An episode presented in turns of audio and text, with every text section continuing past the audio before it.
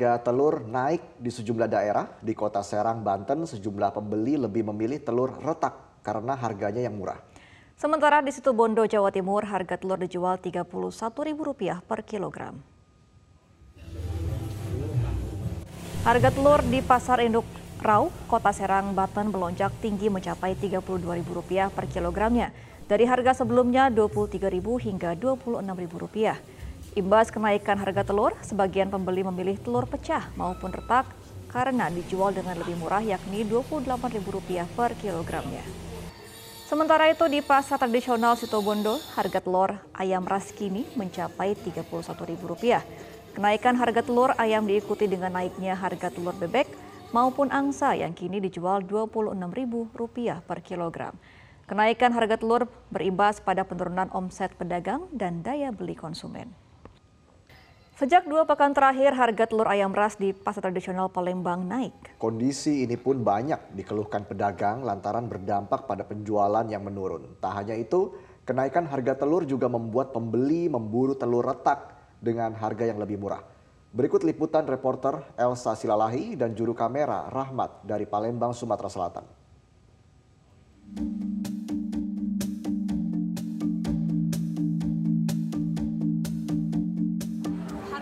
Komoditas bahan pokok berupa telur ayam ini terus mengalami kenaikan di sejumlah pasar tradisional yang ada di kota Palembang. Salah satunya di tempat saya berada saat ini yaitu di pasar tradisional Sekip Ujuk. Dan saat ini harga telur ayam per kilonya menyentuh angka Rp29.000. Dan selengkapnya saya akan ajak bergabung bersama Ibu Tuti selaku pedagang yang ada di sini. Ibu Tuti boleh diceritakan ya Bu, uh, seperti apa kenaikan harga telur yang terjadi beberapa hari lalu? Kalau telur ini naik terus Mbak. Dari harga 28, 29 sampai angka 30 baru dua hari yang lalu. 30 ribu ini baru dua hari ini baru 29 ribu. Jadi turun seribu ya selama ya. dua hari ini? Naik terus. Kemudian dari uh, kenaikan harga telur ini gimana sih dampaknya dari uh, daya beli masyarakat? Ya agak menurun nggak biasa satu peti kan satu hari ini sejak kenaikan ini jadi satu peti ini dua hari. Satu peti ini kan 15 kilo biasa satu peti 15 kilo habis satu hari tapi ini sudah dua hari masih sisa masih. sekitar uh, iya, sekitar kilo, 6 kilo 20 persen sampai 30 persen ya bu Baik, kira-kira uh, tahu nggak bu penyebab telur ini kenapa bisa tinggi? Apakah dari harga distributor juga dari distributor memang tinggi? Hmm. Tinggi ya? Pemasoknya memang tinggi. Terakhir apa nih bu harapannya bu? Kalau ya harapan supaya harga telur turun jadi 26, 27, jadi masyarakat kan bisa membeli telur. Kalau ini kan dari biasa beli telur sekilo jadinya cuma seperempat kilo. jadi dikurangin ya? dikurangin konsumsi mereka kan. Hmm. Karena daya beli jadi turun. Baik, terima kasih informasinya Ibu Tuti.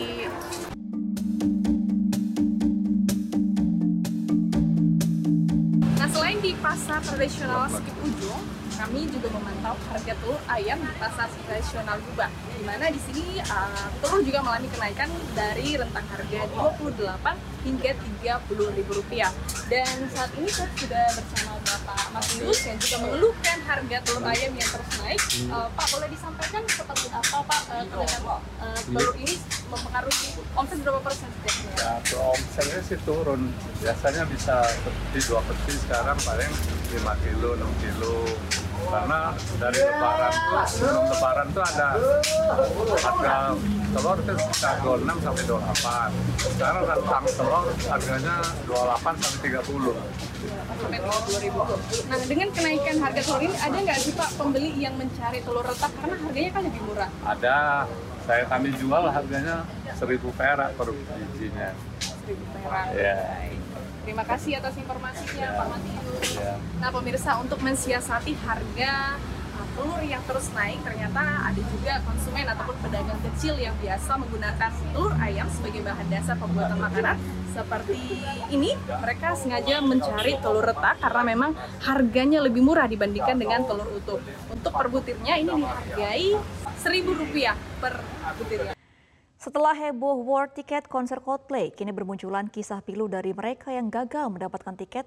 Tak cuma gagal mendapatkan tiket, banyak juga dari mereka yang merugi puluhan juta rupiah akibat tertipu jasa titip atau just tip pembelian tiket Coldplay. Ketika antusiasme tinggi, harga tidak lagi menjadi masalah bagi mereka yang sangat ingin menonton langsung band asal Inggris tersebut. Antusiasme itulah yang dimanfaatkan segelintir orang meraup cuan dengan menawarkan jasa titip bodong. Seperti yang dialami oleh IN yang tertipu oleh jasa titip bodong pembelian tiket konser Coldplay. Awalnya IN tak sadar telah tertipu karena pelaku mampu meyakininya dengan mengirimkan bukti pembelian dan foto KTP. Namun saat dirinya sudah mentransfer sejumlah uang, Justip bodong tersebut sudah tidak bisa dihubungi. Meyakinkan banget mas, jadi kayak apa, kayak invoice-nya sama KTP-nya itu sesuai gitu. Jadi kita percaya aja gitu, apalagi kan dengan harganya waktu itu agak miring ya gitu. Jadi aku ambil tanpa mikir panjang gitu loh.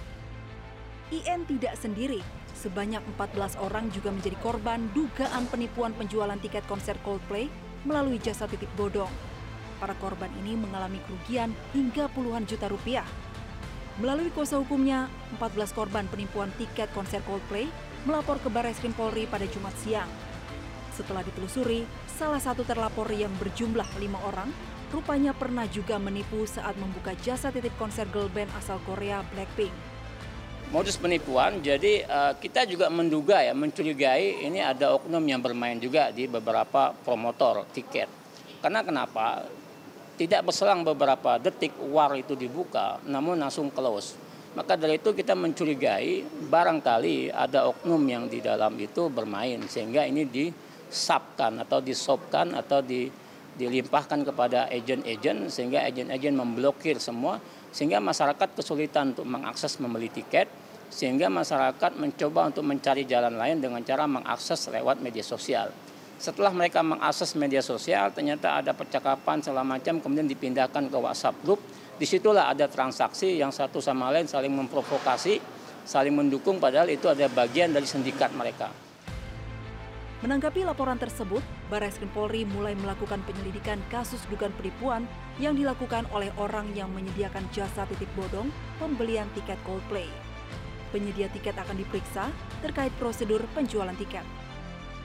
Adanya dugaan penipuan pada penjualan tiket konser Coldplay melalui hasil patroli siber yang rutin dilakukan oleh tim siber Barreskrim Polri.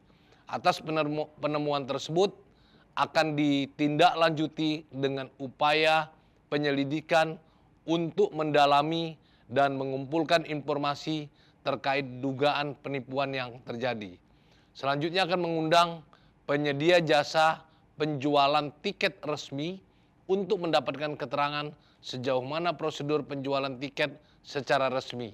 Karena penyedia jasa penjual tiket tersebut memiliki tanggung jawab dalam hal sosialisasi kepada calon pembeli, serta himbauan agar masyarakat tidak menjadi korban penipuan. Agaknya promotor juga harus bertanggung jawab, bukan secara langsung kepada para korban, tetapi lewat upaya-upaya konstruktif bersama berbagai pihak terkait untuk memperkuat sistem di industri tersebut, membenahi hal-hal yang masih kurang, terutama di lini penjualan tiket konser. Di tengah populernya musik luar negeri, sejumlah musisi Indonesia berusaha memperkenalkan musik asli Indonesia seperti lagu daerah dan musik dangdut dalam acara UUD Ujung-Ujungnya Dangdut yang diselenggarakan di kota Semarang.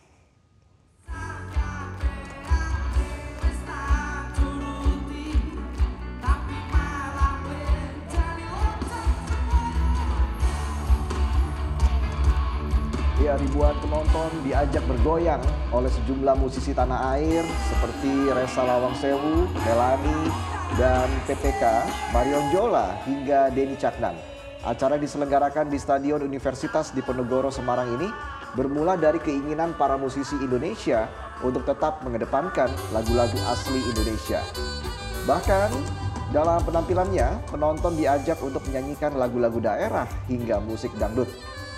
Melani dan PPK, salah satu musisi pengisi acara, mengajak anak muda untuk tidak malu menikmati lagu asli Indonesia seperti dangdut yang kini disebutnya naik kelas. Mereka berharap musik Indonesia tidak kalah dengan musik dari luar negeri seperti Korea maupun lagu-lagu barat lainnya.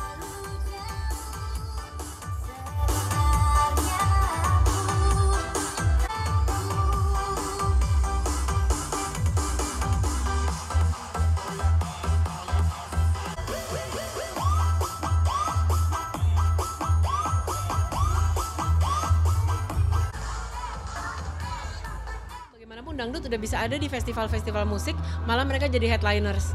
Pada saat sebelumnya orang mikir dangdut itu pasti konsernya harus gratis, harus soundnya pasti jelek, norak, ribut pulangnya ya kan.